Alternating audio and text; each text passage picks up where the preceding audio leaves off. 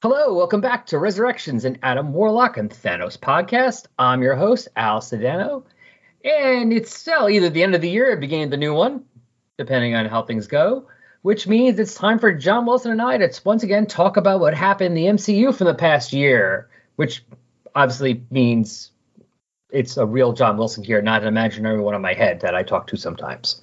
Hello, real John Wilson. How are you? You say that I'm real, but I don't know if I can believe that. The important thing is I hear you, and I, as long as I hear you when I'm editing, I am eighty percent sure you're real. If the microphone hears you, that's the important thing. Or at least I think the microphone hears you.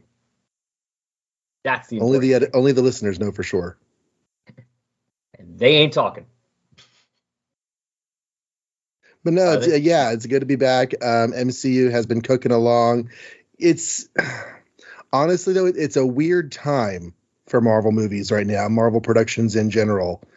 Um, not to put a damper on things right here at the start, but do you feel like we have lost some momentum?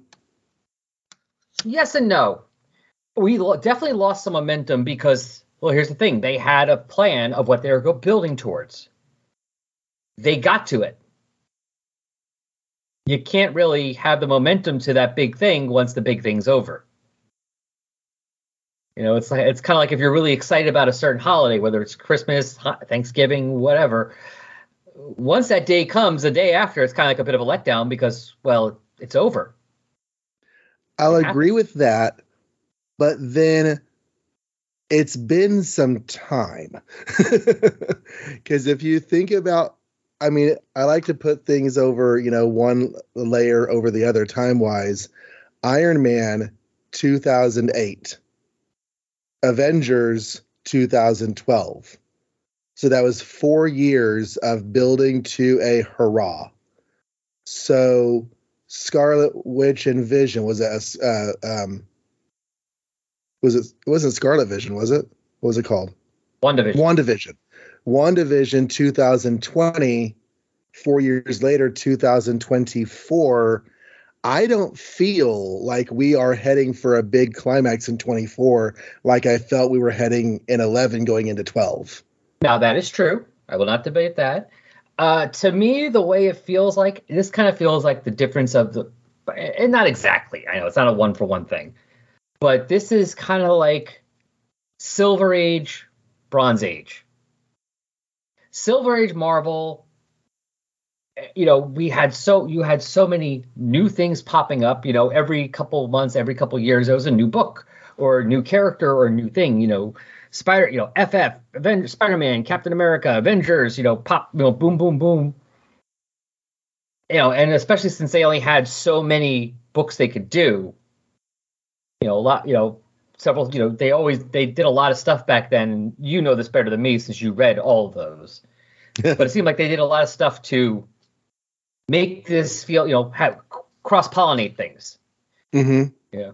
You know, there's a lot of that, you know, a lot of connectivity.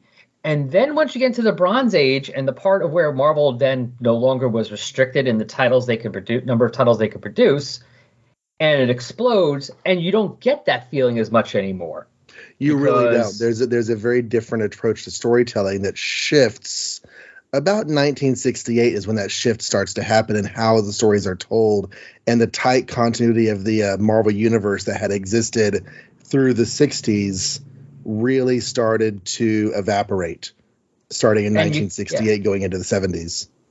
And you get a lot, but also they do a lot more experimental stuff and a lot of different things, and some stuff works. Some stuff don't, doesn't. And when I say works, it doesn't mean it was bad. It just means it didn't sell. I mean, they had the horror boom and then bust as well. But some of the books did work, you know, were selling. So they, you know, Werewolf by Night and Ghost Rider and Tomb of Dracula kept chugging on while Living Mummy and Scarecrow and, you know, the Golem didn't.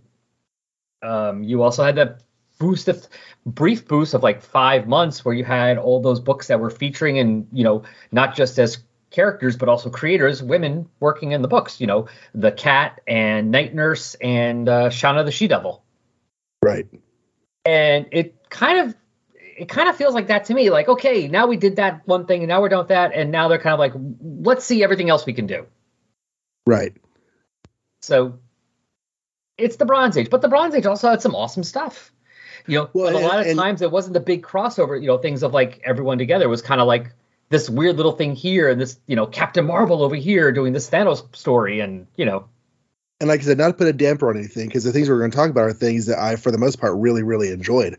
Um, it's just, I, I, I don't know. I just feel like whenever there's a new project coming out, I don't feel the energy that I want to feel. And and so, yeah, try to put that into words. But um, let's go ahead and, and see I, what I we have done. Bit.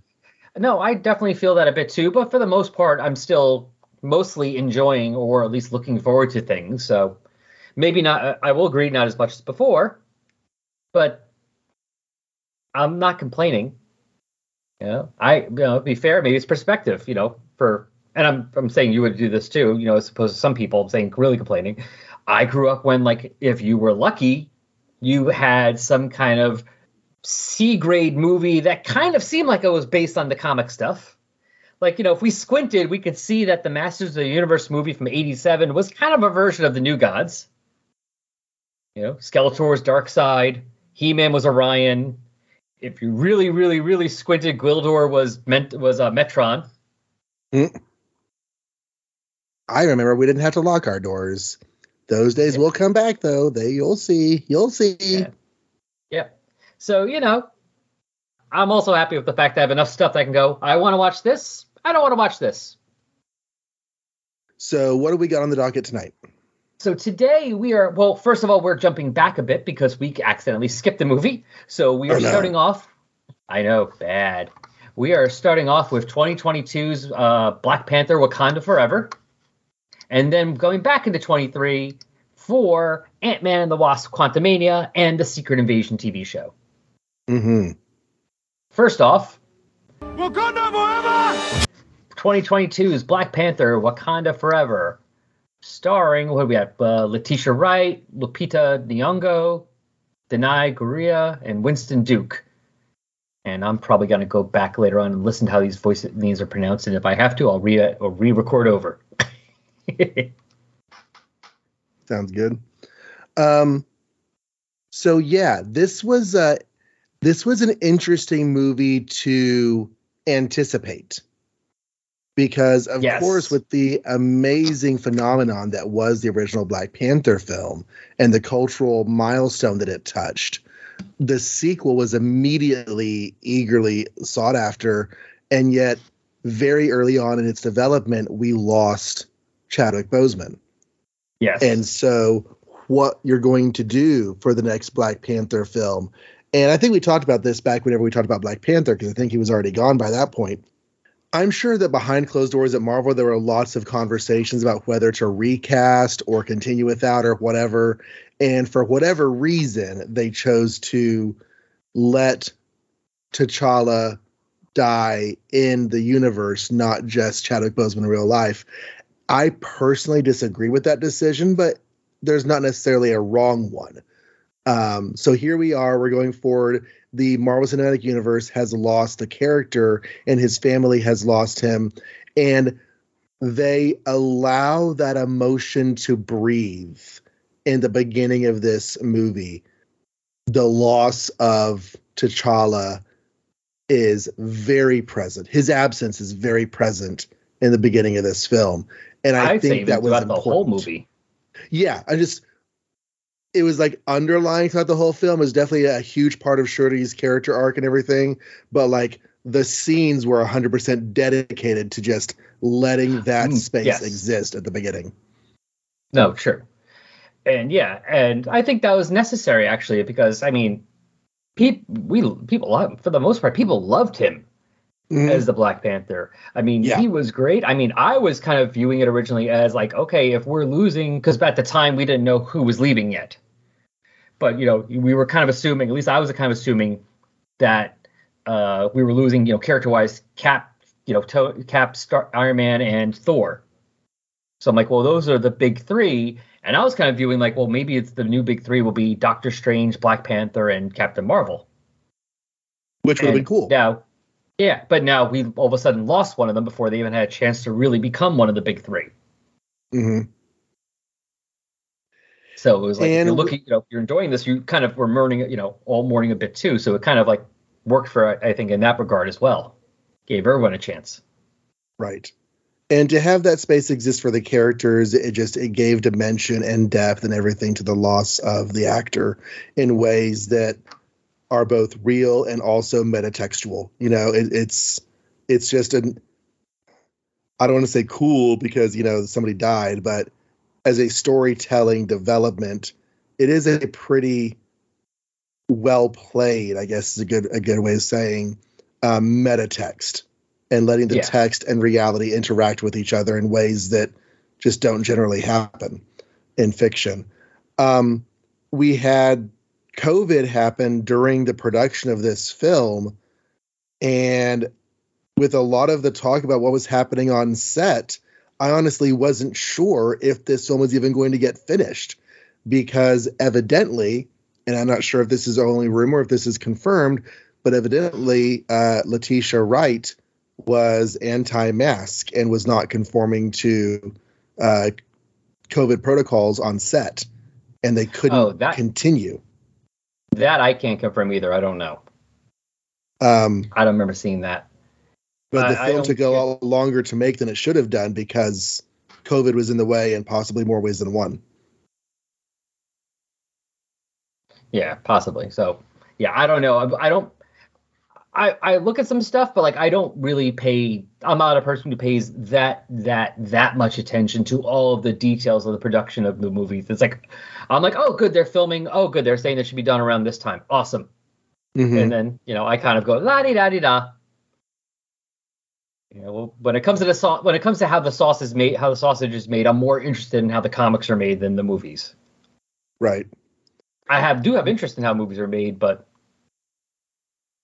But we got through all that, and time passed, the movie came out, and um, it was it was a pretty big deal because, um, I mean, I feel like it was the largest Marvel movie to come out in a while. I forget what immediately preceded it. Was it The Eternals? Uh, possibly. Yeah, and that was kind of a lackluster performance. In the um, in the critics and in the uh, um, box office, so to have Wakanda Forever come in, it felt like a win for the M C U in a big way. Uh, and Namor was there. What were your thoughts on Namor? Mixed. Mm-hmm. I I liked him as Namor. I liked him. I have no, you know, I, he was good. I. Here's the thing. I have didn't have an issue with the ethnicity of the actor playing him. I did have an issue with them including the Myron, some of the Myron stuff in there. I just felt like, to me at least, I always liked the Atlantis of the Namor Aquaman stuff. You know, the ancient mm-hmm. Atlantis, this, this civilization that had been around since before everybody, pretty much. And it kind of felt like they really just did not want to do that at all because they didn't, and it almost felt like they were it almost felt like they were doing the thing where like you really could just change his name a little bit and it didn't have to ha- have it be not you know it could have been another company and not Namor. Mm-hmm. You know, the actor I thought was pretty cool. Like he would have been great, you know, great as Namor, but like I don't see why they couldn't have merged them a bit more, the Atlantis stuff and the Mayan culture stuff together. You know, to maybe, you know, still have his mother come from the Mayan culture and have that be part of him. But, you know, maybe switch up the Namor story instead of Fen being the, you know, Atlant- you know, like in the comics where Fen is the Atlantean princess and, you know, Leonard Mackenzie was the American uh, American surface father. Have it be an Atlantean father and, you know, the Mayan mother who's Fen. Right. And you could still have that. You could still have both. You know, I didn't see why they couldn't have both, but it almost felt like they really, you know, they leaned in so far the other way they completely ignored. And so Atlantis wasn't this, you know, ancient big thing. And the funny thing was, it was also weird. I kept finding it weird that, like, you have these, you know, like the American government, the Wakanda government are learning about these undersea people. Like, there's undersea people who live on the planet and, like, are attacking. It's like, And not once in the movie did anyone even mention Atlantis. It was like, what, like Atlanteans? Like Atlantis? Like, what do you mean undersea people? Oh, like like like uh, as if Atlantis were a story told on like regular people. It's like yeah. Atlantis doesn't even exist over there. Right, as it's a like, concept. Really? It's like you don't even, it's like it it just, like I said, I mean, granted, I know a movie and I understand, like a lot of times you should, you know, for probably, you know, when you're looking at some entertainment, you should really, should best way is to probably judge it based on what it is and not just what you want it to be. But I mean, when it when it is an adaptation, you there is a question of like, well, how well are they doing the adaptation? It's not, it doesn't always have to be slavishly following, but the question is like, well, how well are they doing the adaptation? What, you know, what changes were good, what changes were not good, or at least in your opinion. You know, I mean, just because they don't follow it doesn't mean they, they can't be good. I really enjoyed those Bourne movies, but I've read the books. They ain't following that at all. So I also had some somewhat Completely mixed different. reactions, although for somewhat different reasons. Okay. Um, there okay. were there was the thing about the lack of Atlantis, and I wondered if they were trying to intentionally avoid the Aquaman comparisons, because, I mean, regardless of how many differences you can draw between Namor and Aquaman, to the lay person, those characters on paper are the same person. And you know what? I completely did forget about that. So that's entirely possible that that was why they did that. Right. So coming up with another explanation for the character, I can see why they would want to do it. But you get to this situation where, unlike pretty much everyone else that they've done on screen, if I go to get comics about this character, I am not going to be reading anything at all like what was on screen. And pretty much everyone they do has had a passing or almost one hundred percent recognition factor with their comics counterpart. Yeah, I think the further the ones that are furthest off would be Peggy Carter, because she was not as big in the comics, at least before the movies, as she was in the movies. And uh Hawkeye, just because so much of Hawkeye, especially once you got to the second Avengers movie, was about him and, like his family. And right, but well, I feel like Hawkeye's no one of those uh, such undeveloped characters that like he got more in the movies than he ever got in the comics as a as a person besides his bow and arrow, you know. Yeah.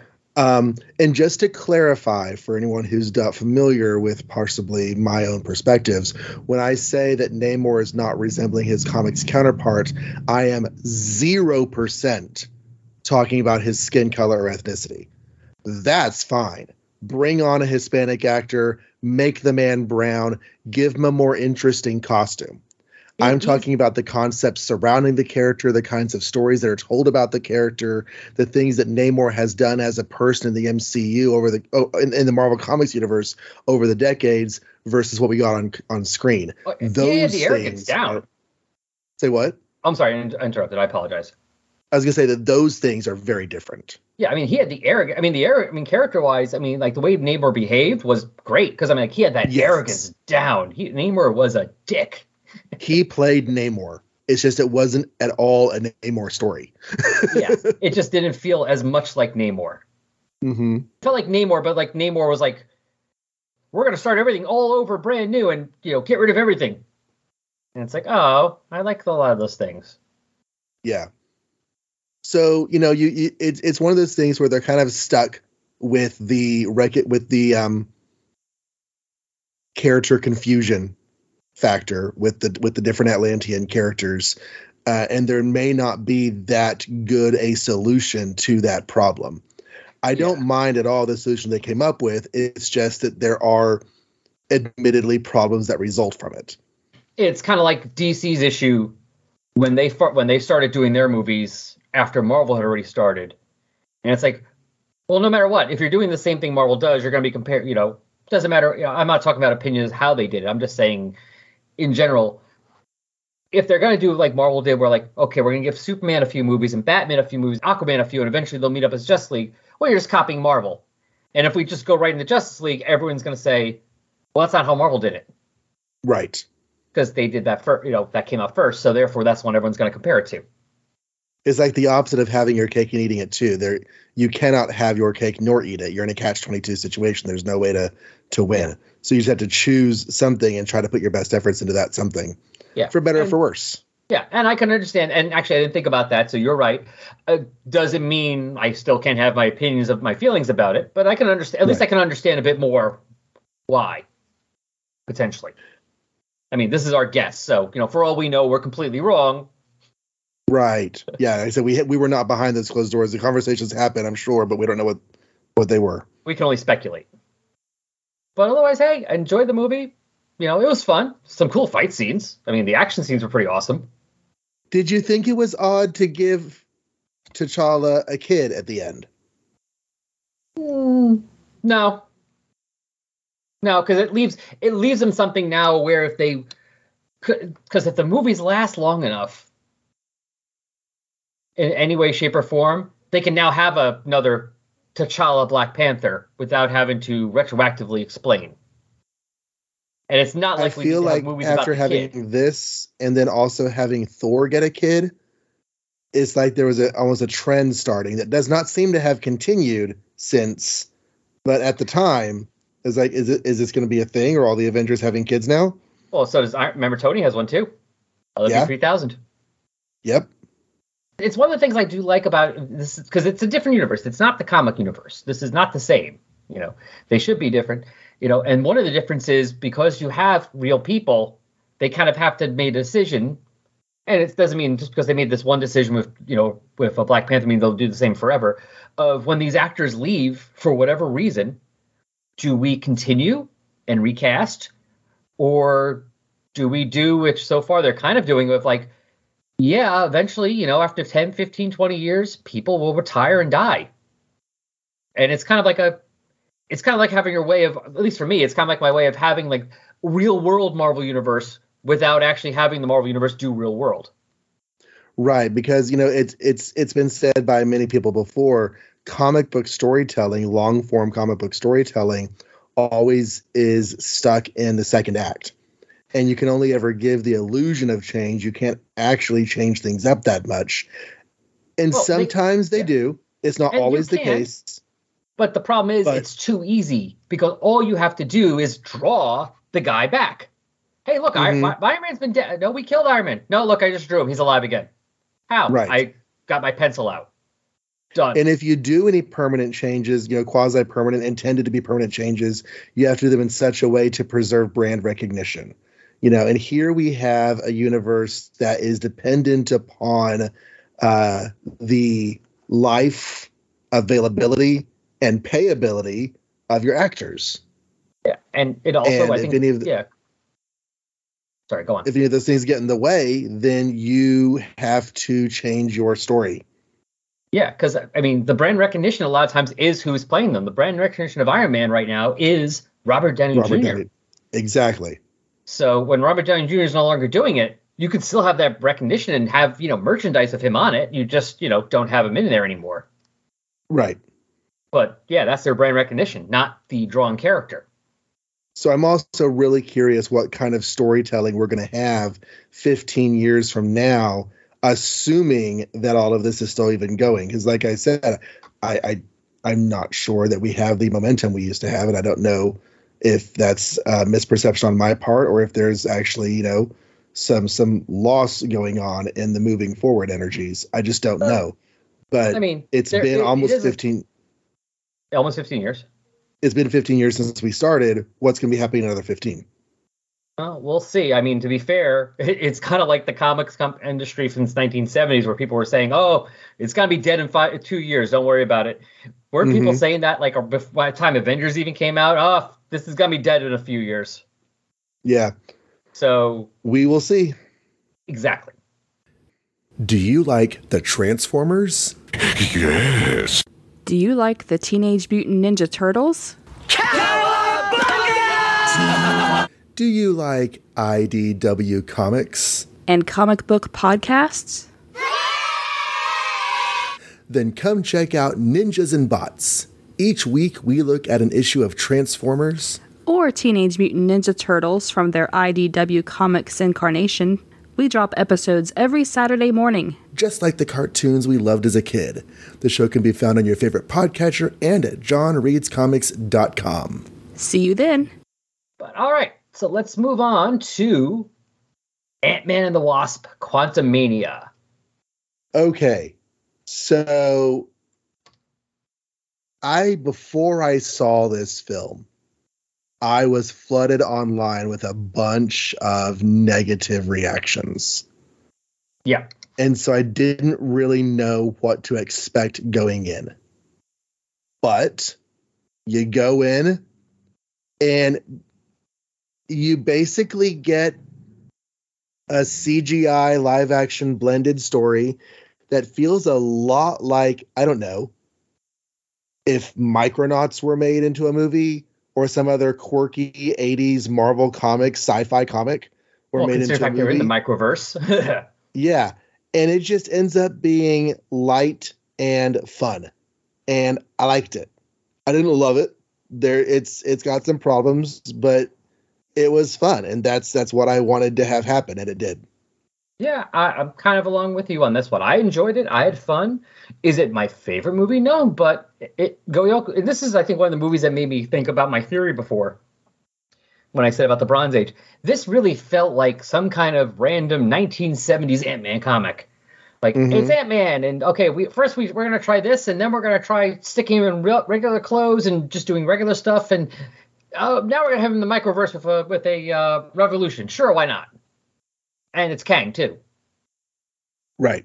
You know, it it, it felt very much like a seven like a seventies, you know, idea. Like, this is a nineteen seventies Ant-Man comic that, you know, just one we never got. Yeah, this was the last Kang production, wasn't it? Not counting Loki. But, yeah, okay, I haven't seen Loki Season two as we're recording this. We're going to do that in a few weeks.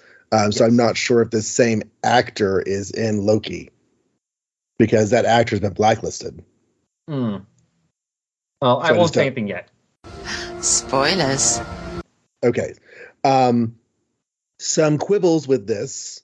It was fun. I enjoyed it. Had a blast. Lots of C G I, lots of sci-fi action, a little light on character depth, mostly plot driven, but, you know, it was fun. I think most I of the character look- was given to Cassie and Janet, actually. Cassie and, and Janet, yes. They were the they were the heart of this of this story. I had been looking forward to Cassie Lang as Stature. And to get Cassie Lang as Sting was a little bit of a disappointment on my end. Wasn't it Stinger? Yeah, Stinger, sorry. Which is actually the name she had in the uh, Spider-Girl series, in the M C two line. Was it really? Yep. Was that in A-Next, or was that in Spider-Girl? Well, all of them. Okay. Spider-Girl is just, just the one book that actually lasted, so that's the one I think of first. Right. But yeah, A-Next, J two, and Stinger, and Wild Thing. Sorry, I feel like she was an A-Next character, yeah. No, I she forgot was on the Avengers. That she was even in that. Mm-hmm. I, I just remember her from, you know, a little bit later, her developments as, as as Stature, and really enjoying her in, like, Young Avengers and such. So it was just, they went a different direction with the character. It was fine. Shrinking is a lot easier to do than massive growing for storytelling purposes, because you can have a little thing flipping around and doing cool stuff. If you have somebody grow to gigantic proportions, they take up a lot of room on the on the on this on the stage, and yeah, and, and I think and that's the, probably why they went with the name change. Even though, yes, the Stature name is more recognizable for her. Yeah, because the Young my Avengers other, book was more successful. My other larger complaint is that Hope Van Dyne, the Wasp of the M C U, is a backseater in this movie. It's Ant-Man and the Wasp, Quantumania, and the Wasp is the least important character in this film um, of the headliners. Well, here's the, I mean, and I'm not going to debate you on that because you are correct. I will, however, throw out this perspective. Which Wasp? Because there's two Ant-Mans and there's two Wasps in here. Agreed, but the fact that Janet Van Dyne was the Wasp is not really that much of a player in the film. Janet Van Dyne, having spent however many years in the microverse, is what mattered to the movie. So now, I, but, and you're true. And I will admit right here, I'm a little bit biased. A, I, Janet's one of my favorite characters. I love Janet a lot. So, you know, I prefer her over Hope. I mm-hmm. like Michelle Pfeiffer more than Evangeline Lilly as well. Mm-hmm. So, you know, like I, I'm going to admit my bias right here. You are saying everything you're saying is one hundred percent correct. But it didn't bother you. No, because I'm like, so the character I like better and the actress I like better is getting more story time than the one I don't like as much. All right, that's cool. Yeah, and, and that's fair. There's nothing wrong with that whatsoever. But I'm also going to admit the bias. I'm not, I'm not going to say it's not there. Mm-hmm. But yeah, no, you are right. She is the one that got the most, the least amount. I was going to say the most uh, shifted, but yeah, the least amount out of the four. Let's say the four, you know, the four, you know, four uh, titles characters. You know, the two Ant-Man mm-hmm. and the two Wasps. She is the one that is got the least, and potentially she is the one that would have the most chance of being out there more, because how we don't know how much we'll get of Michael Douglas and Michelle Pfeiffer as opposed to Paul Rudd and Avenging Lily. We potentially would have more things with them because they are the new, the current stars, and also just age-wise, you know, it's it's not you know not going to be as you know as years go on. It's still it's going to be a lot harder for Michael Douglas and Michelle Pfeiffer to do these things. Right. I mean, except for you know, granted they're getting older too, of course, but they're still at least thirty years younger. Except for Paul Rudd, who I think never looks different. So for all we know, he's five hundred years old. We have Bill Murray in this film playing That's a right. character who is a complete one-off nobody in the comics, but you know, whatever. I came out of the things that I heard him say about this film thinking that he did not have a good time filming this. I don't know. Bill Murray's always a delight to watch on set. But I kind of feel like he just came and did his thing and took his paycheck and went home. I was like, oh, that is now something I have done. What did you think about MODOK? Uh, MODOK was always going to be difficult. I mean, it's a giant head with tiny arms and legs. Mm-hmm. No matter what you do, it's going to be goofy. Mm-hmm. On the one hand, I do ignore some of the comments about people saying, it's looked too goofy. Like, he's got to look goofy. It's MODOK. It's a giant head with little arms. Right. You know, he's got to look goofy. You know what? The one thing I did enjoy about this movie a lot was the fact that they just kind of, when they said, okay, we're going to the Quantum Realm, and, like, they just went all out with craziness. Mm-hmm. So I'm like, all right, go out with the MODOK. Why not? Doesn't mean we can't have more. Well, they I mean, um. One thing, since Kang made him, that means potentially it's a, something Kang may have done before, so we could get a, we get someone else as a MODOK. So you might get a more AIM-centric MODOK for all we know at some point. It's just funny because in MODOK's early stories, he is this really dangerous high-level power that looks ridiculous, but is super sinister and deadly, and no one can control it. Especially AIM, who made it, they like they lose control and they're unhappy about it. But over the decades since, MODOK has become a bit of a joke, probably because of his design. Yeah, you had the MODOK animated series, and you had um, that was fun. MODOK in the superhero Super Squad show, which is also a bit of a setup and farce of the Marvel Universe anyway. But he especially was a complete joke. The idea to present MODOK as a you know source of humor didn't bother me, but it was right around that time that I was reading those Captain Americas and stuff that had, or I don't, maybe it wasn't Captain Americas, it was the book that had the early MODOK stories, and it's just such a different tone that it just, I don't know, my brain had a hard problem lining it all up together. Yeah. No, I can see that. I mean, it is different than the other one. I don't have as big a connection to MODOK. Mm-hmm. So, and I did, I did think, at least considering the fact that this movie was a, was a departure from the other two movies. It wasn't a heist movie so much. I mean, somewhat, but not as much. And it did get, you know, they did not have like a lot of the supporting cast, supporting cast I had before. You know, I mean, the, the Ant-Man movies were a bit more low key than the other ones.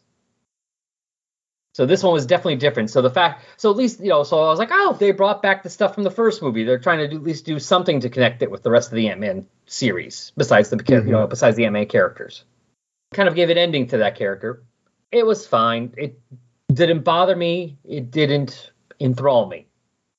So it's kind of like, okay, it, it is, you know, it just was. What were the developments with Kang in this film? Um, do you remember? Well, I mean, we found, uh, What do you mean? He was trapped in the Quantum Realm? Yes, this version of Kang, at least. Right. Yeah, he, he was trapped there with Janet. That's how they met, and she basically helped him get started of what he eventually became his empire in the microverse. But he wanted out. Yes, he wanted out to get to the lore because he was stuck there. So he didn't want to be ruling just the Quantum Realm. He wanted to rule all of it. Right. So because if you're in the Quantum Realm, you're basically ruling a few atoms.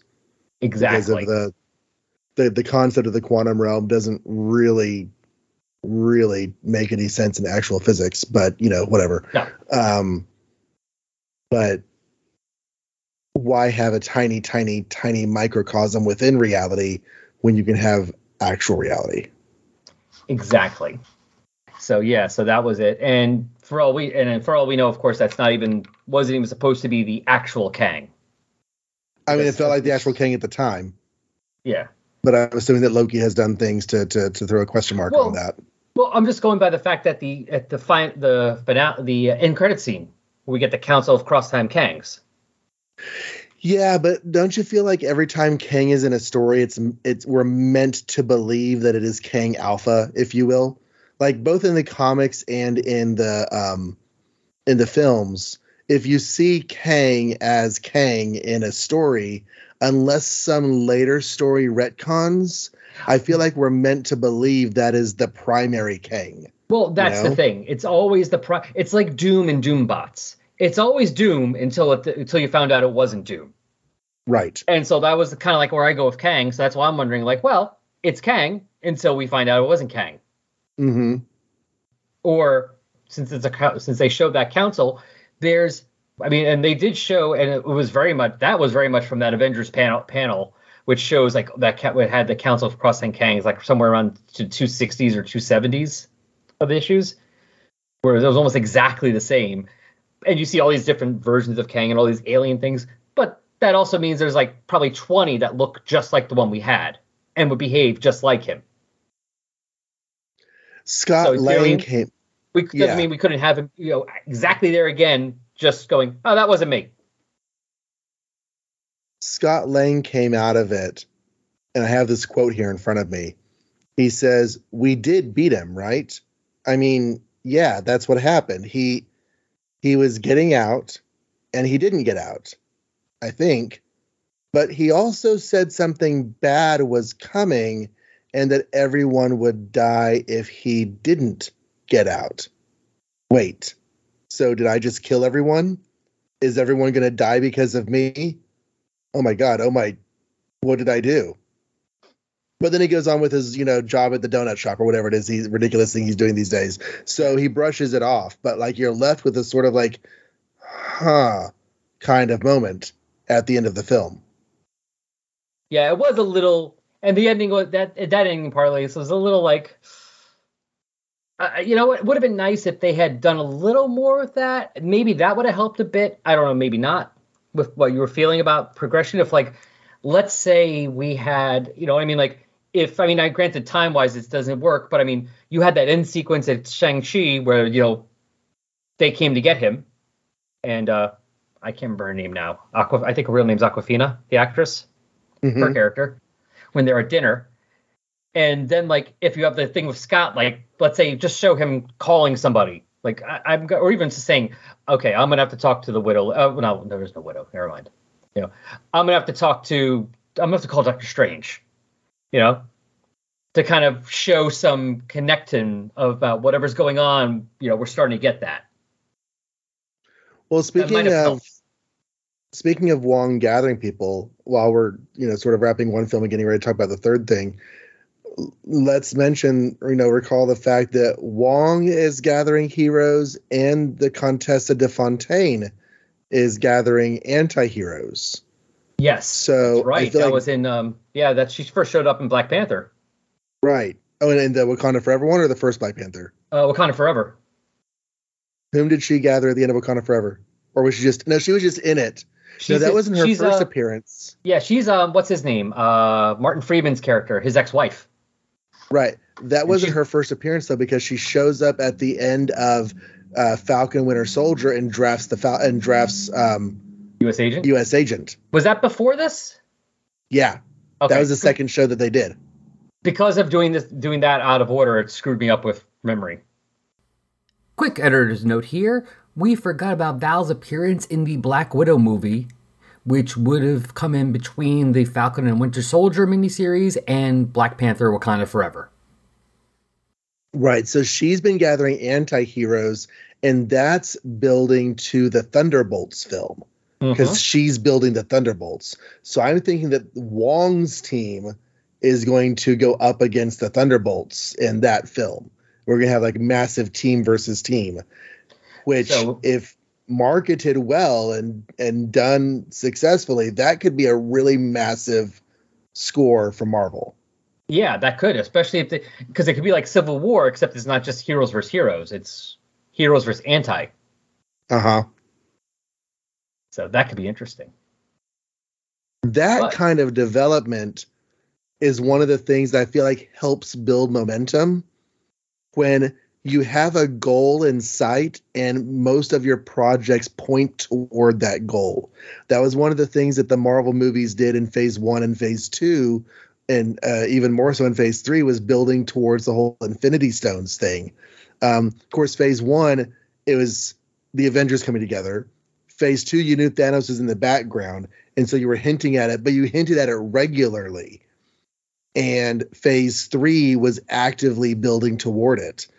And those kinds of little developments in each and every movie, or almost every movie, helped add that feeling of we are going somewhere. And so that's the kind of thing that I feel like is lacking right now. I feel like although some projects have used Kang, like this one, I haven't felt like Kang is a present thing. And some films have used the collection of heroes with Wong and the Contessa, but not very many. So I don't feel like it's really that present of a thing. So that's just kind of what I'm talking about with ways that they have not really been giving the same feelings of momentum that I feel like we had in previous stages, you know? Yeah, no, I agree with you. And that, and yeah, that's not, and those are things also that they could have added in, especially with those post-credit sequences, in the way if they do planning, where they, even if movies came up before, they still could have. I mean, they could have had, when Wong picked up Shang-Chi, they could have said something about not just what his thing was, but like, Ant-Man has, Ant-Man is something that actually might be connected. I'm just throwing mm-hmm. it out there. Maybe like, maybe that's the bad thing that Kang's talking about, let's say. And that's all you need. And then when the Ant-Man thing hap- movie happens, you see that if they had something about him, I should call somebody. I should call Doctor Strange. And they're like, oh, there's the thing. Because after all, those some of those post-credit sequences, you don't know how far an event, how far after they take place. Right. You know, so that post-credit sequence of Shang-Chi could have taken place a year later. Right. But anyway, so, we'll see. Yeah, just different thoughts there. No, of course. That's what we're here for. So let's get to our last one, which is a T V show, the Secret Invasion show.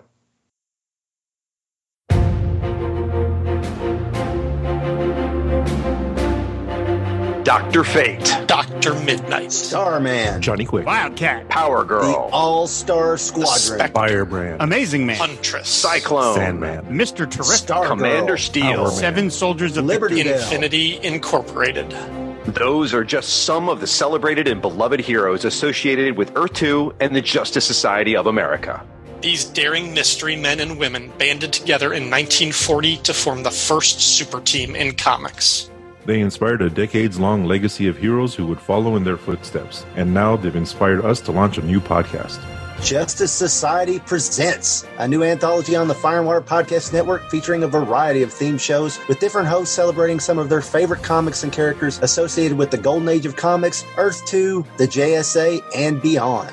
Join the fight for justice and subscribe to Justice Society Presents on the Fire and Water Podcast Network.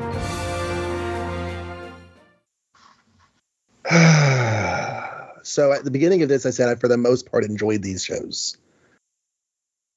I didn't dislike Secret Invasion, but I you did didn't not like it as much as you wanted to. Not anywhere close. Agreed. It was. It was okay. It was okay, and it yeah. should have been phenomenal. Sam Jackson leading a Nick Fury series with Skrulls taking the places in the world government. This should have been high stakes, high scale amazingness. And I just, I was engaged. I, each episode was fine, but I don't know. It had a strong start, really strong start, but I just feel like I lost oomph as it went on. Yeah, I mean, there were some things I liked. I liked Ben Mendelsohn as Talos. I liked him. He performed, the, yeah, he did that character very well. His relationship with his daughter was well portrayed. Seeing her in the M C U was really cool. Um, playing a very different character to the Khaleesi, but I don't know. And the relationship also- with Jackson with Nick Fury's wife was, I don't know. I didn't like it. And I think it's because every time they interacted, I felt like there was either an undercurrent or a, a, an overcurrent of mistrust. And I don't like those kinds of marriages. Mm, not, not as the, uh, like, you know, protagonist, this is the relationship we're trying to save kind of marriage, you know? Yeah. No, I get that. I don't know. It was weird. Yeah, it it kind of just was. I mean, it was fine. I watched it all. I didn't hate it. But yeah, this it's not a show I'm going to really be going back to rewatch. And the I idea mean, that the Skrulls were looking for a home world, I liked that. And here's another thing. Okay. Somebody said this after I was done watching Secret Invasion, or I was right toward the end of Secret Invasion, and it really resonated. I'm trying to remember exactly the phrasing. Um, there seems to be a pattern with the antagonists in Marvel T V that their cause is reasonable. Their cause is just.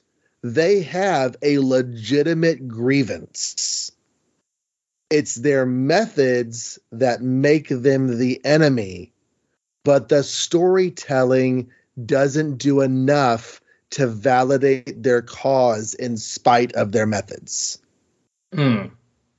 I can agree with you there. But the fact that the Skrulls needed a world, we played lip service to that, but nothing was done in the story to validate that concern. We were too busy stopping the bad ones to care about actually solving their actual problem. Yeah. And that was one of my problems with Falcon and Winter Soldier, too. Those quote unquote terrorists had legitimate problems. But because they were extreme violence, we had to stop them. And then U S Agent went overboard and we had to stop him, too. Yes. But we never validated the reason that the antagonists were upset. And it was it was valid, but the storytelling didn't didn't go there. So that was another problem I had with this one. Yeah, and also some things just seem to have happened, like killing off uh, uh, Maria Hill. I mean, I have no problem if they want to kill any of the characters, but it just... I really liked her. Yeah, it just, well, I did too, but it just felt like it went nowhere. Right. Like she was just killed. It kind of felt like killed for the shock value as opposed to killed for a reason. And it drove the emotion of like the second and maybe third episode, but it didn't drive the emotion of the story. No. Her yeah. death was not a major component of the story. And so it felt kind of cheap at the end of it all. Exactly, yeah. Like, if there was more to her death, like, if they, whatever happened, they needed her, I don't know. Her body was there in that last episode in that chamber when they were trying to make become Super Skrulls. Mm-hmm. If there was something about that, like, that would have made it seem more and made it seem like there was more of a point to it. But she just kind of felt like she just died to die. The Super Skrull storytelling was also kind of odd in the way that it was written. we got on-screen descriptions of where their superpowers were coming from, but it's almost like the writers specifically didn't want to reference the continuity. Like, their powers are based on Extremis from Iron Man three with some other stuff mixed in. We yes. never talked about Extremis from Iron Man three. It was just mentioned a couple times and shown on screen.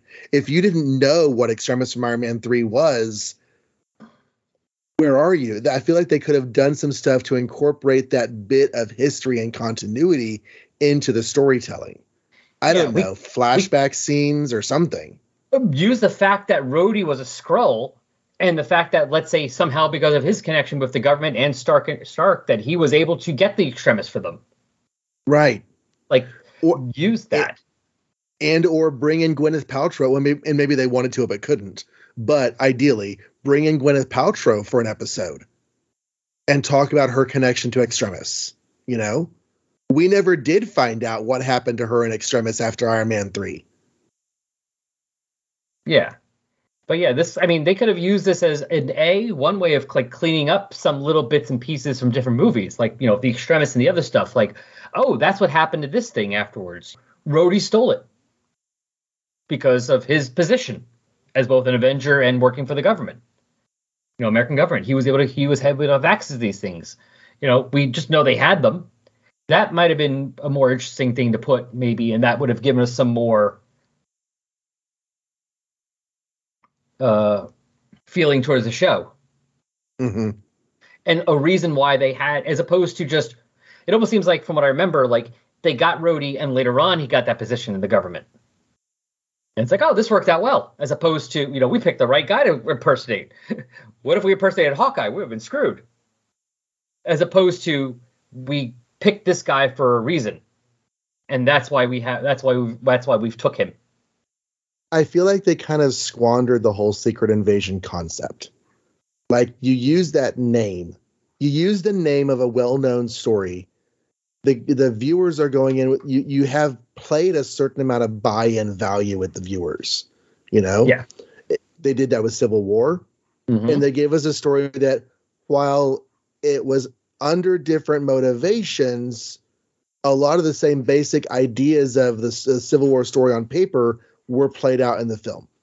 Age of Ultron less so, but Ultron is known in the comics as wanting to conquer the world with a bunch of robots. You know, he wants to do that. So the and, idea that he was yeah. trying to do that, you know. And um, also, Age of Ultron was much less successful a story in comic-wise than Civil War. Right, right. You, you yeah, had the Age of Ultron comic was not Ultron's best story. yeah, you, you, you had you had a more you had more wiggle room, you know, with that. But one. Secret Invasion was a huge story when it came out, and they made a lot of really cool dramatic twists and cliffhangers. And maybe I just idealized it because that was when I was back into getting I was back getting into comics, and. You know, whenever they would make the play in, I don't know, issue four, whatever, Secret Invasion, that maybe Tony Stark has been a Skrull for the last few years, and they leave you hanging that way for a month. You know, it's just like, you know, because they had done that for real with other characters like Spider-Woman and such, so it, it felt believable. And there were just were there were a lot of things with superheroes getting replaced by Skrulls and what that means for the fabric of the Marvel Universe, and I, none of that yeah, existed I mean, here. It might have been implied, but they could have maybe done some more to make it seem like maybe all the Avengers have been replaced. Because if they did do that in the show, I really don't remember that. So obviously it didn't do enough to make me think, you know, to get in my head. Yeah. You had six world leaders in random places of power that didn't even get said very much on screen, if at all. So like, it's not the president of the United States. It's not, you know, the prime minister of the U K. It's like second, third, fourth tier level government people. Sure, they're high up and they walk the halls of power, but they're not anyone, you know, that feels like a high stakes role. Rhodey honestly felt like the highest stakes role. Yeah. And that's just because we know him as a character, not because of really his position. No, that's just because of our attachment to him, Rhodey. Yeah. Yep. And so, like, that's the one superhero replacement that we're like, oh my gosh, it's Rhodey. And instead of that being the thing the story was, you know, really playing into. I like the Skrulls wanting a homeworld. I like that story. I feel like we can do that story. And, and, you know, the Marvels plays more with that story. We're going to talk about that in a few weeks. But this is, I don't know. I don't want to slag off on it anymore because I did enjoy a lot of the story, uh, the the watching and viewing experience. It's just as I look back on the story, I'm like, what, what did that accomplish, and why did they do it that way? And I don't, I have, I have unanswered questions. No, I'm with you one hundred percent. Like I said, you know, I said very similar things. I think, you know, it was just for me. It just kind of, it was there, mm-hmm. and that's all. You know, it wasn't great. It wasn't horrible. But it was just there. You know, I'm not going to, it's not going to be like, like Hawkeye for me is a annual Christmas watch. It's a Christmas show to me. You know, it's a holiday show. I'm going to watch Hawkeye each year, at least for a while. No, I'm probably not going to rewatch this. Yeah. Unless you're doing some like rewatch project, which I'm contemplating the ifs I'm doing. Yeah. But otherwise, no. It's time to do the feedback again. And this time it is feedback for episode one eighty-five, interview with Scott Edelman with Tim Price. And on Facebook, the posts about that episode got likes and shares from Joe Sedano, Tim Price, Magazines and Monsters, Stephen Stair, Mary Lanford Price, Sally Curie, Jason Venable, and Adam Montgomery. On X, formerly known as Twitter, we got likes and... Would it be called retweets anymore? Reposts? I don't know. But whatever they're called, from Alan Sharp, Chris Lydon, David Vinn, Viet Win, Capes and Lunatics Podcast Network, Tiny Tim Price, The Podcrasher, Lucretia, Brian Z at bassballs dot b s k y, and the Legion of Substitute Podcasters. And speaking of Blue Sky, we got likes and reposts from Tiny Tim Price, The Podcrasher, Scott Edelman, Eugene R. Hendricks, Gregory Vertulis, and Brian Keene. Now, this is our last episode of the year, but if you still want to hear from me one more time before the year ends, go to the Magazines and Monsters feed and look for their Bronze Age of Horror podcast, and you can find me and Billy talking about Werewolf by Night one more time as we cover Werewolf by Night number twenty-four and Giant Size Werewolf by Night number two, featuring the Frankenstein monster. All right, you have comments you want to make to me, maybe about this episode or previous episodes? Or you just want to hear your name said here because you liked and shared the posts about the episode. Works for me. Send an email, resurrectionspodcast at yahoo dot com. Go to our Facebook page. Just go into Facebook, type Adam Warlock or Thanos in the search box, and it'll pop up. On Twitter, at AdamThanosPod, and at Blue Sky, at adam thanos pod dot b s k y dot social. This show is part of The Collective. The Collective was started by a few like-minded podcasters who wanted to network in the most traditional sense. It has become a repository for ideas, crossovers, and potential guest appearances, and you are going to hear a promo for one of the Collective shows, well, in a moment. But first, since this is the last episode of the year, just want to wish everyone happy holidays and happy new year. And now, here's that promo. Hey, Ray. Yes, Connor? What's black and white and red all over? Huh... A newspaper? Not even close. Hmm. Uh, sunburnt zebra? What are you doing, Ray? Not even close. Into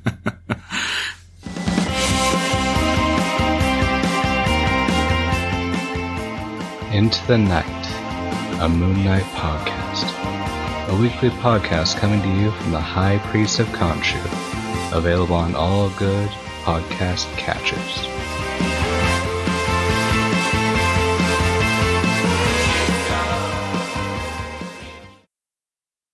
That's our three for this time.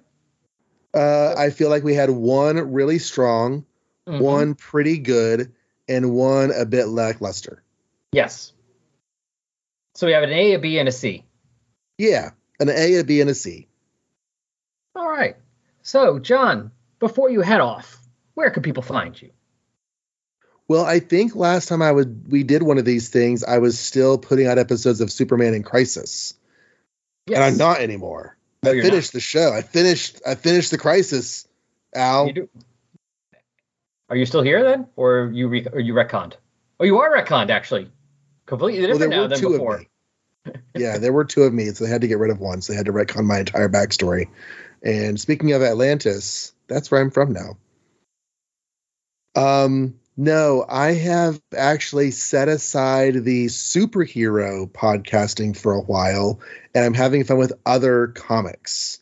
So um, if you were an eighties kid, or even a two thousands kid, and you like the Transformers and or the Ninja Turtles, then you should head over to Ninjas and Bots, where every week uh, my friend Lane, whom I uh, got to know through some Dungeons and Dragons circles and the Married with Comics uh, circle of podcasts, she and I do um, a walk through the I D W comic series for the Transformers and Teenage Mutant Ninja Turtles.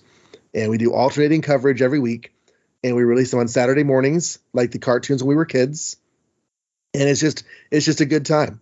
It's a good time with the properties we really enjoyed as children coming to life in new ways with adult and more mature storytelling. And it's it's pretty great. Yes, it is. I'm enjoying it. Thank you. Yep. And there will be a link in the show notes, people. So you can click on it and listen. And, oh, uh, um, yes. I should say, because this is December or January. Um, at the end of January, there is a new project being launched on john reads comics dot com and also bureau forty-two dot com. Oh, that's it's right. A joint venture, and that is Babylon five thirty years later. Um, Blaine Dowler and I have been working on this for a while now. Uh, so that we could have the show up and going with no production problems. Also, Blaine really likes his lead time, like yes. the way some people like cocaine. Yes. So um, if you have watched or are curious about watching Babylon five, um, the appeal of this show is I've never seen it. Except for the first few episodes, but we very quickly move into air ter- territory that I've never seen before. And Blaine is more of an expert. So it's what some people call an intro cast. We don't use that term on the show, but you have a person who knows the property and a person who doesn't. It is very intentionally new viewer friendly. Um, so highly recommended. Uh, I say highly recommended. Like I, I would really appreciate you going and checking it out if you have ever had any interest in the show Babylon five. Um, it will be uh, premiering at the end of January twenty twenty-four. Awesome. Well, people, in future episodes, we'll, there will be since John will be back on, there will be links to that too. Yay! Maybe not this one because this might be out before that, but. Before we finish up this Marvel, you know, twenty twenty-three review, I'm sure we'll have we'll get to that point where there'll be episode out. All right. Well, next time, as long as everything goes right, it'll be John and I again, and this time we're just going to talk about one movie. We're actually going to review review a movie, and there's a reason this movie gets gets its own status of its own episode because it will be Guardians of the Galaxy Volume Three, featuring the the, the uh, cinematic premiere of Adam Warlock. Dun, dun, dun, dun, dun, dun, dun. Or the cinematic debut of him. Yes. We'll talk more about that, though, then. Yes. But if you saw the movie and you read those comics, you know what we're talking about. Yep. Or heard this podcast. That too. But that's it for all this time. For now, bye. Bye.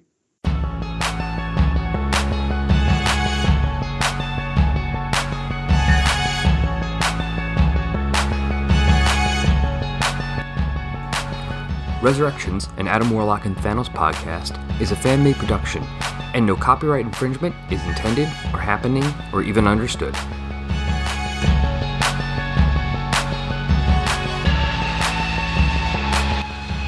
The opening music for this podcast is Intro Pompeii by Lino Rise, and the closing music is Dark and Dramatic by D J Puzzle.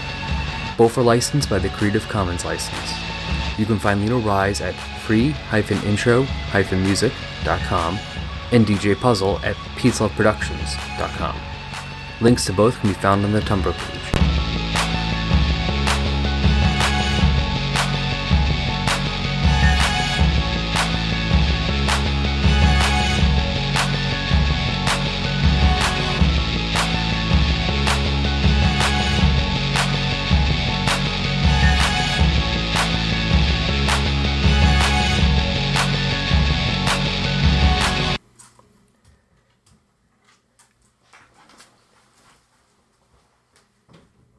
Yes, yes, yes. Come in. I'm going to open it in a minute anyway. Crazy dog.